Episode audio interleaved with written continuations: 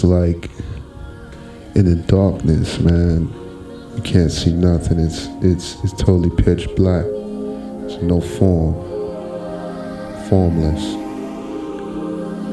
And then there's a spark or a glint of light, and that little tiny spark actually fills the great emptiness the darkness. You know what I'm saying? From what was insubstantial is now substantial because of that spark. You know? And when you allow yourself to experience the spark, life takes on a whole new meaning. You see things in different colors.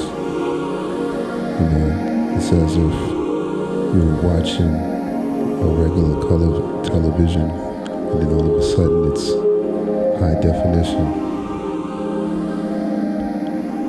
And as you journey on this feeling that you have from the spark, you know, this this energy, as you follow it in attempt to come into the fullness of it,